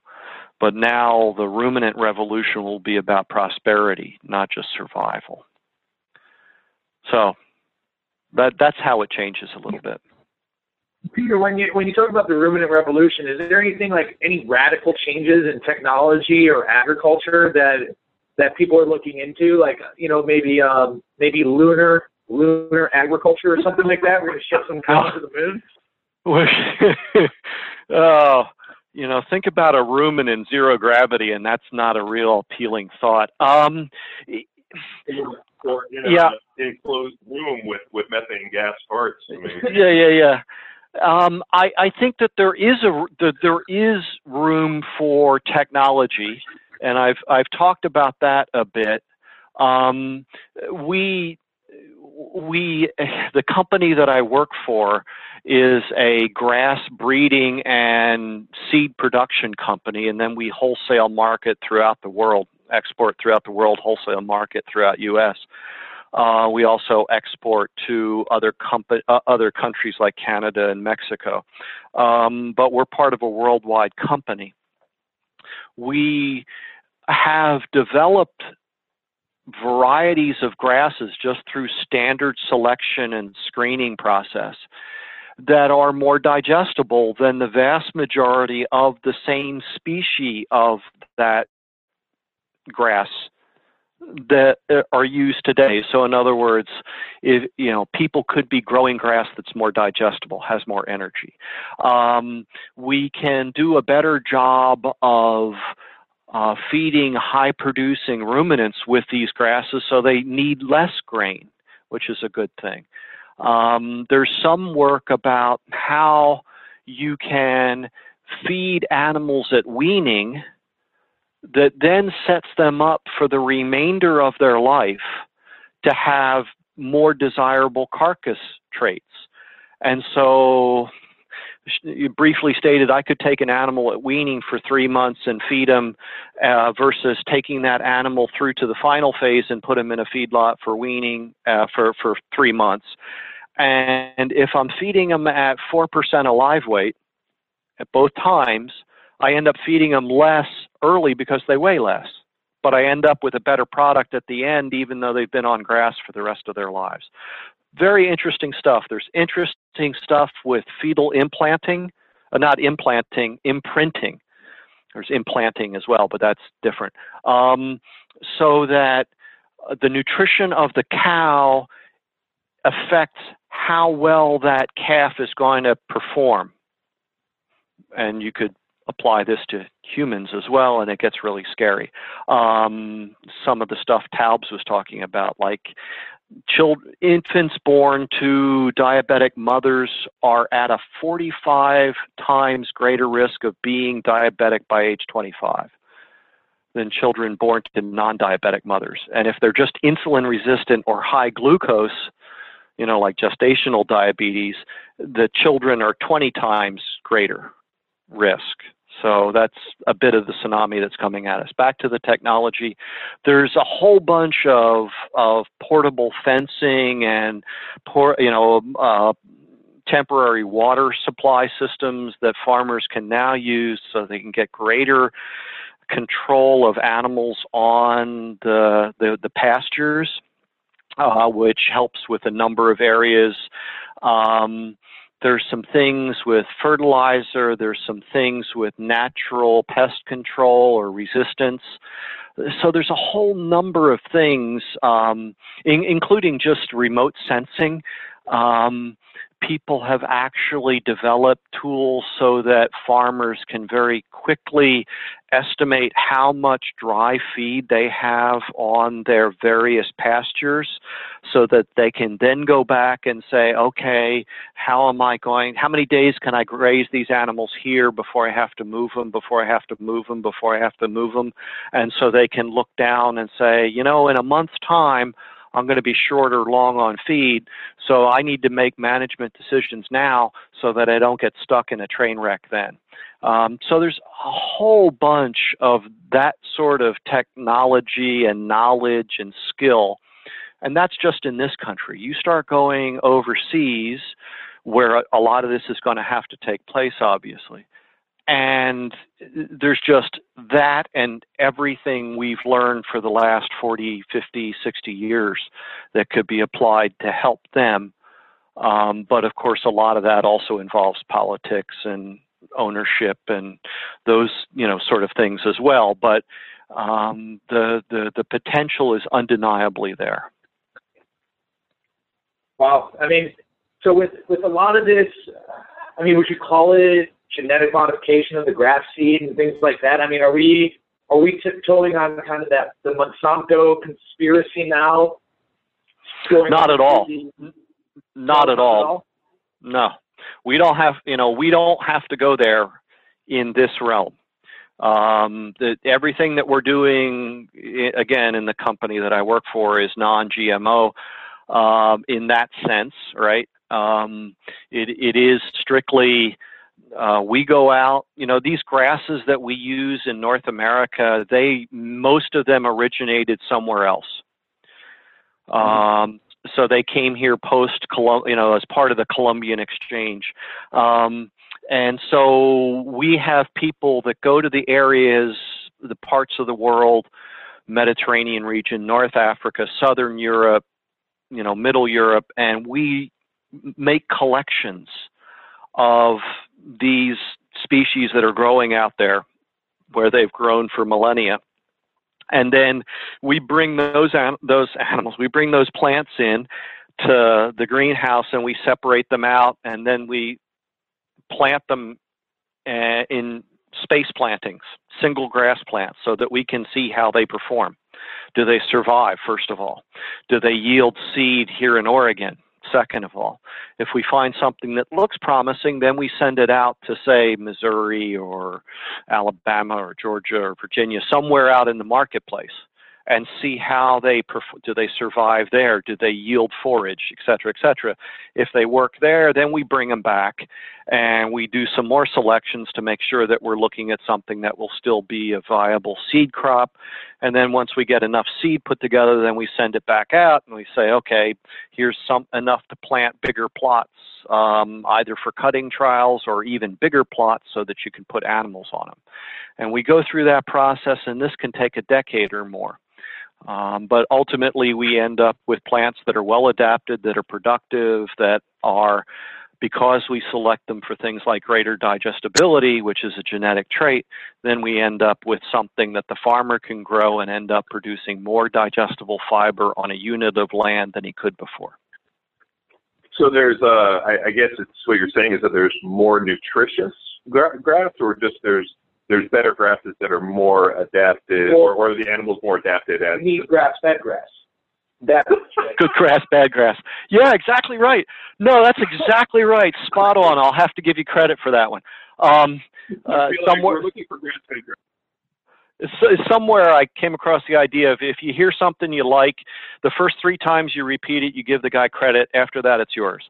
Um, yeah, that's funny. I, uh, I mean, it's it's um, you know, I, you know, I mean, like, it, it seems like such a, a, a paradigm in that, there was this, you know, and I want to say right around 2008, 2009, when really paleo and the primal deal kind of blew up, and it was just kind of harking back to a simpler time, and this, and this is how, you know, things and the Joel Salatins of the world, and you know, this is how, uh, you know, animals were raised for millennium, and you know, this is how it should be, and that, you know, a lot of the health problems we're having today come from this. And uh, you know, my argument was always like, well, um, you know, my great grandparents uh, were farmers and they ate a diet probably pretty similar to what you're talking about, but they also got up at 4 a.m. and they worked nonstop, having to, you know, with the, you know, without the use of modern machinery to not only, uh, you know, raise the animals, tend them, do, I mean, do everything, and you know, drank coffee black and this whole deal, and lived to be in their 80s, uh, mm-hmm. much healthier you know, and uh, you know, people are like, "Oh, it was the lifestyle." I'm like, "Oh, it was the fact that these people got up and worked their ass off seven days a week in the sun, and like, yeah, out of necessity and survived, and like, you know, it's like I, I almost think that as as human beings, that you know, the more comfort and least stress that we remove from our lives, almost, you know, probably hurts us more than anything. I mean, you know, sitting in a confined office behind a computer all day is probably more detrimental to you know your health than are you consuming organic foods. So I mean, but the problem is, is it's easier to make those fights. Being like, well, you know, like you said, it's the trade-off. Like, um, well, I'm sitting in an office and I'm not really doing much all day in terms of, uh, you know, exercise, but uh, I'm eating organic, so I'm doing something. So it's, yeah. it's kind of like uh, offering people, uh, you know, small victories, I guess you could say, in a lot of ways. Is that you know, hey, I'm uh, uh, you know, I'm doing this because I can't do this, and so it's it's become more acceptable. And like, I, I love when people ask me those questions. I'm like, well, dude, I, uh, you know, and I tell them the story about my great grandparents, and I'm like, dude, but they literally worked. I mean, my grandmother or great grandmother got up, and not only the food that they prepared, but they raised or that they grew went in and she spent the entire day in the kitchen because you had to make everything from scratch and the minute breakfast got done they made lunch and they made dinner and you know that's how it was spent and it's like you know, how many hours a day are people spending in the kitchen really making their food? No, they're not. So, uh, like you said, it's become a matter of convenience, and I think people look and they point at these things, not seeing the bigger picture. Well, there's there's uh, a quote here: "The risks that kill people and the risks that concern people are completely different." yeah. And yeah. and um, I sure if we in some cases, this is sort of this imposed guilt. Uh, we've been told what we need to do to be healthy, that is, lean and healthy. And if we're not lean and healthy, we must not be doing it right. Now, to some extent, maybe we aren't doing it, but maybe we are. Uh, and, and so then you have that sort of compounded guilt thing. And so if there's something that will help me feel a little better, uh, then maybe that's you know may, maybe that's worth paying more for. I don't know. What's the impact of that on your physical health? Um, I, I think it's absolutely true that we, you know, I, I, I talk to the the 80 year old ranchers who remember their 90 year old grandparents. So that puts it back a while. Um, and you know what you know they're they're talking about them with you know frying the eggs swimming in bacon grease for breakfast. And you know it damn if it didn't kill them when they were 95 you know um we we clear something there's there's a genetic component undeniably. There's also an environmental component undeniably. What is that environmental component? And unfortunately people are so geared um, to look for patterns and even see patterns that don't exist. And then once they've seen patterns, continue to see them, even though they've been refuted. Um, the, the, the question of taste is one that comes up a lot. And the, the, the science of taste and discernment is really fascinating to look at. Um, if you, and, and I think I got this from the book Blink, but if you the people that do rigorous taste testings know that you can skew the results unintentionally or intentionally with a lot of factors beyond the taste itself. So the best example is in this country, if you, um, you know, like have a cylindrical container for ice cream, you know, and, and you fill it up from the mix, and then the very next container that you fill up from the very same mix is, you know, one of those block containers, and you put them both in the same freezer, and then you bring them out for the taste test. If you don't let the tasters see the the the package, so you truly blind, you just give them a dish of each, um, they won't be able to tell a difference because there isn't one. If, on the other hand, you let them see the package, in the United States, they will reliably pick the ice cream from the cylindrical container as tasting better. Because we've been conditioned to associate that cylindrical container with premium ice cream. and well, and if you and if you switch them up so that you let them believe that the ice cream that they're tasting came from the cylindrical container when in fact it came from the other one, they'll say it tastes well, better than the well, like okay, uh, like like in in terms of meat, and I I cook. Um, I mean, we pretty much barbecue or or cook steaks. I mean, almost uh, for majority, almost every single. I mean, I've eaten red meat or at least some form of meat almost every meal when I got off, will have to eat chicken. I feel like I want to like eat dirt, but uh, um, I will definitely say that the grass-fed meat cooks dramatically faster. Uh, oh yeah. I, you know, like for me, mm-hmm. you know, like it just like uh, and and uh, my wife is uh, like I like it pretty much as you know just like black and blue, like heat it up and, and put it on the mm-hmm. plate. Whereas my wife likes it a little bit more. So I refuse to cook any steak past like medium rare and so what she'll do, is she'll take it. And like the other day with the elk, like she's like, "Oh, it's too bloody." I'm like, "Do it yourself." So she'll throw it in the oven for a few. And she was in there for like three minutes and it overcooked like that. She's like, "I've never uh-huh. seen anything overcooked like that." And I'm like, "It's got to be fat content." I mean, you know, obviously mm-hmm. that's a leaner. You know, uh, uh, you know, grazing wild animals obviously going to be uh, a little bit leaner than you know, especially in drought here in California, than something mm-hmm. else. But um, you know, I mean, that's something where you know, if you gave me two steaks, I could tell you which was grass fed pretty much by the taste and also how fast it cooks. Oh, absolutely. It, it's it, yeah. I, the point was not to say that there isn't, in fact, a taste difference, but it is to say that a lot of the conversation might be colored by people being very committed to one side or the other, right? And maybe sure. it would be more appropriate with organic vegetables or fruits or something like that. No, uh, without a doubt, there are qualitative differences to the you know meat from two different production systems. Um, I just remembered one of the comments, uh, and I haven't had a chance to look at it much, but if I remember right, and this is all again coming from Dr. Michael Eades, you um, if you look at hunter gatherers, they tended to eat the the hunters tended to eat the organ meat they tended to go after the brain and they tended to go after marrow and things like that. The muscle meat was either left or it was what they used to dry for later use, things like that, or they'd haul a haunch back to wherever.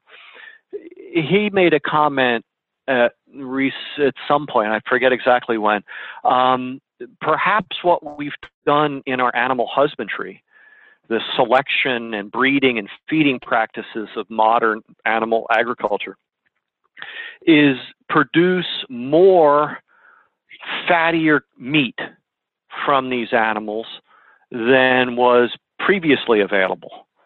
And so now we have cattle, for example, that can have a higher fat content in muscle meat than the wild aurochs would have, or that earlier, you know, like longhorn type animals would have. And and that's again something for us to kind of look into and think about just a little bit. Whereas, you know, there's been all this pressure over the years uh, to lower the fat content of meat, so much so that the pork industry actually went overboard and produced really long, really lean pigs that produced very lean pork that ended up being basically tasteless. And so then, yeah. you know, the, they have to do various things in processing or people lose interest and then they discover things like some of the older breeds of pork that are produced, as you say, from local uh, producers, they're actually now trying to produce pork with a little bit more fat content. But one of the things well, that happened, hmm, go ahead. Oh, uh, I you know last year I I, I took uh, two pretty big pigs uh, hunting. I mean they were well over 350 pounds apiece, mm. and uh, I put all that in the freezer. And I remember Luke came over and we had what we called a porkalypse. and uh, I mean, we made. Uh, I mean, what was it? it was ribs. I mean, so, I mean, li- literally, I probably cooked easily 40 or 50 pounds of. I mean, I, I had the big green egg, the barbecue. I mean, we invited everybody over to have this apocalypse and uh, the comment was made repeatedly. I didn't know pork could taste this good. Mm-hmm, mm-hmm. And um, I, I was like, really? And they were like, usually pork has just got such a a bland taste, but this is actually like probably the best stuff. I mean, to the point where even my wife, who doesn't like pork, actually ate it. Was like, wow, this is really good. I would eat this.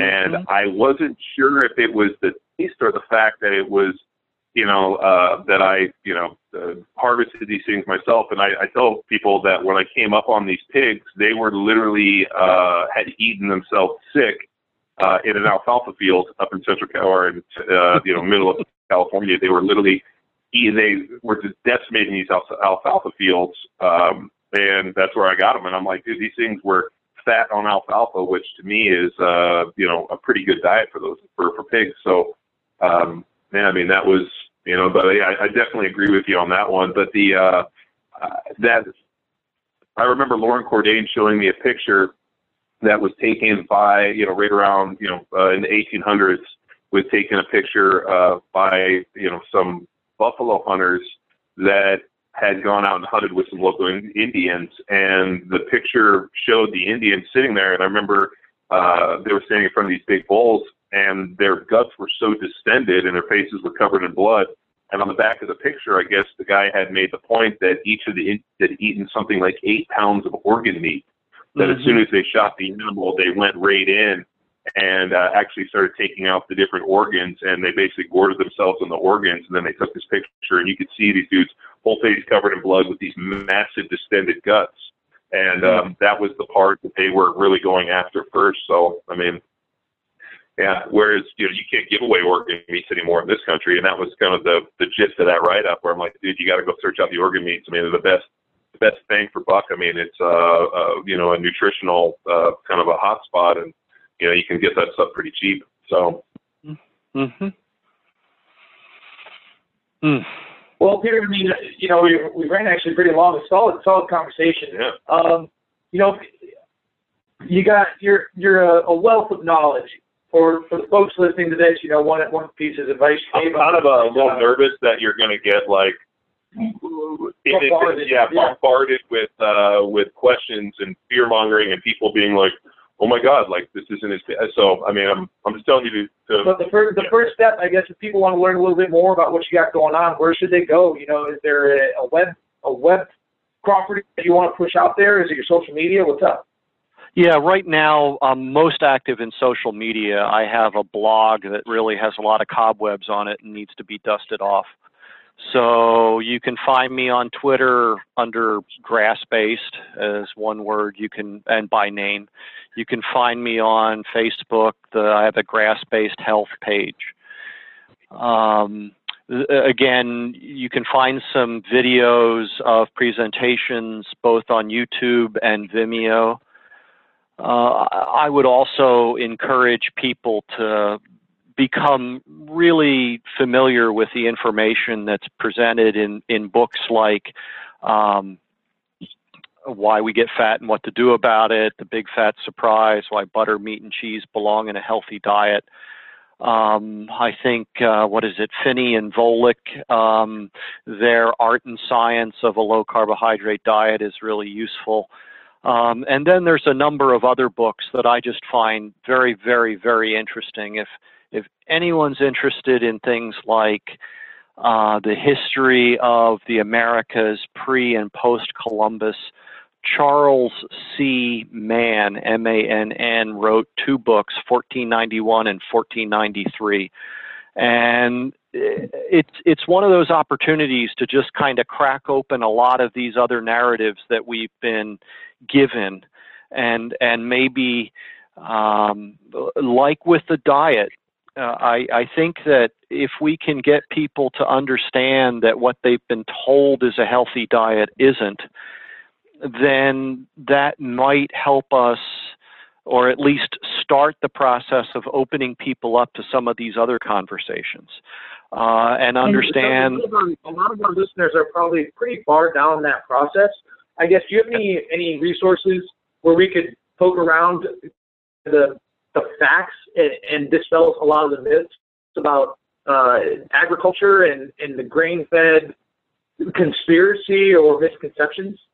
Well, yeah, let's call it a misconception. Um, to be charitable. Um, I, I think that uh, not to be too self-serving, the talks that I've given, the the things that I post, all have references, so people can go to those references and look them up. Um, I've been challenged by some former uh, major professors that uh, I need to be writing a book. Um, so that's in process. I'll be speaking at the, well, no, I'll be speaking at the Low Carbohydrate Conference in San Diego the end of July. I'll be giving a poster at Ancestral Health in August. Oh, great. Well, I'll tell you what, when that book comes out, Peter, hit us back up and uh, and we'll get you back on and we can see I guess see see where that journey has taken you and you know talk about that that big uh, that big milestone in your career. Wonderful. And and between now and then, feel free to reach out and contact me with specific issues or questions or I'd be happy to talk some more. As you can tell, I I do go on a bit. It's great. Uh, well, uh, all of us do. But uh, hey, thanks a lot for uh, you know jumping on and um, helping us out. And um, yeah, we'll we'll definitely be on social media and hit you up in any way. And uh, really appreciate your time today. Thank you very much. You're more than welcome. Thanks for the opportunity, and good luck with your work. Yes, sir. Thank you. Now it's time for you to empower your performance.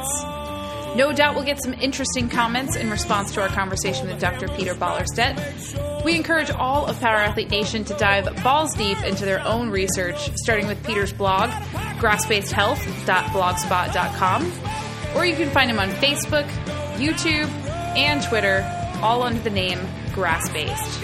Until next time, bye!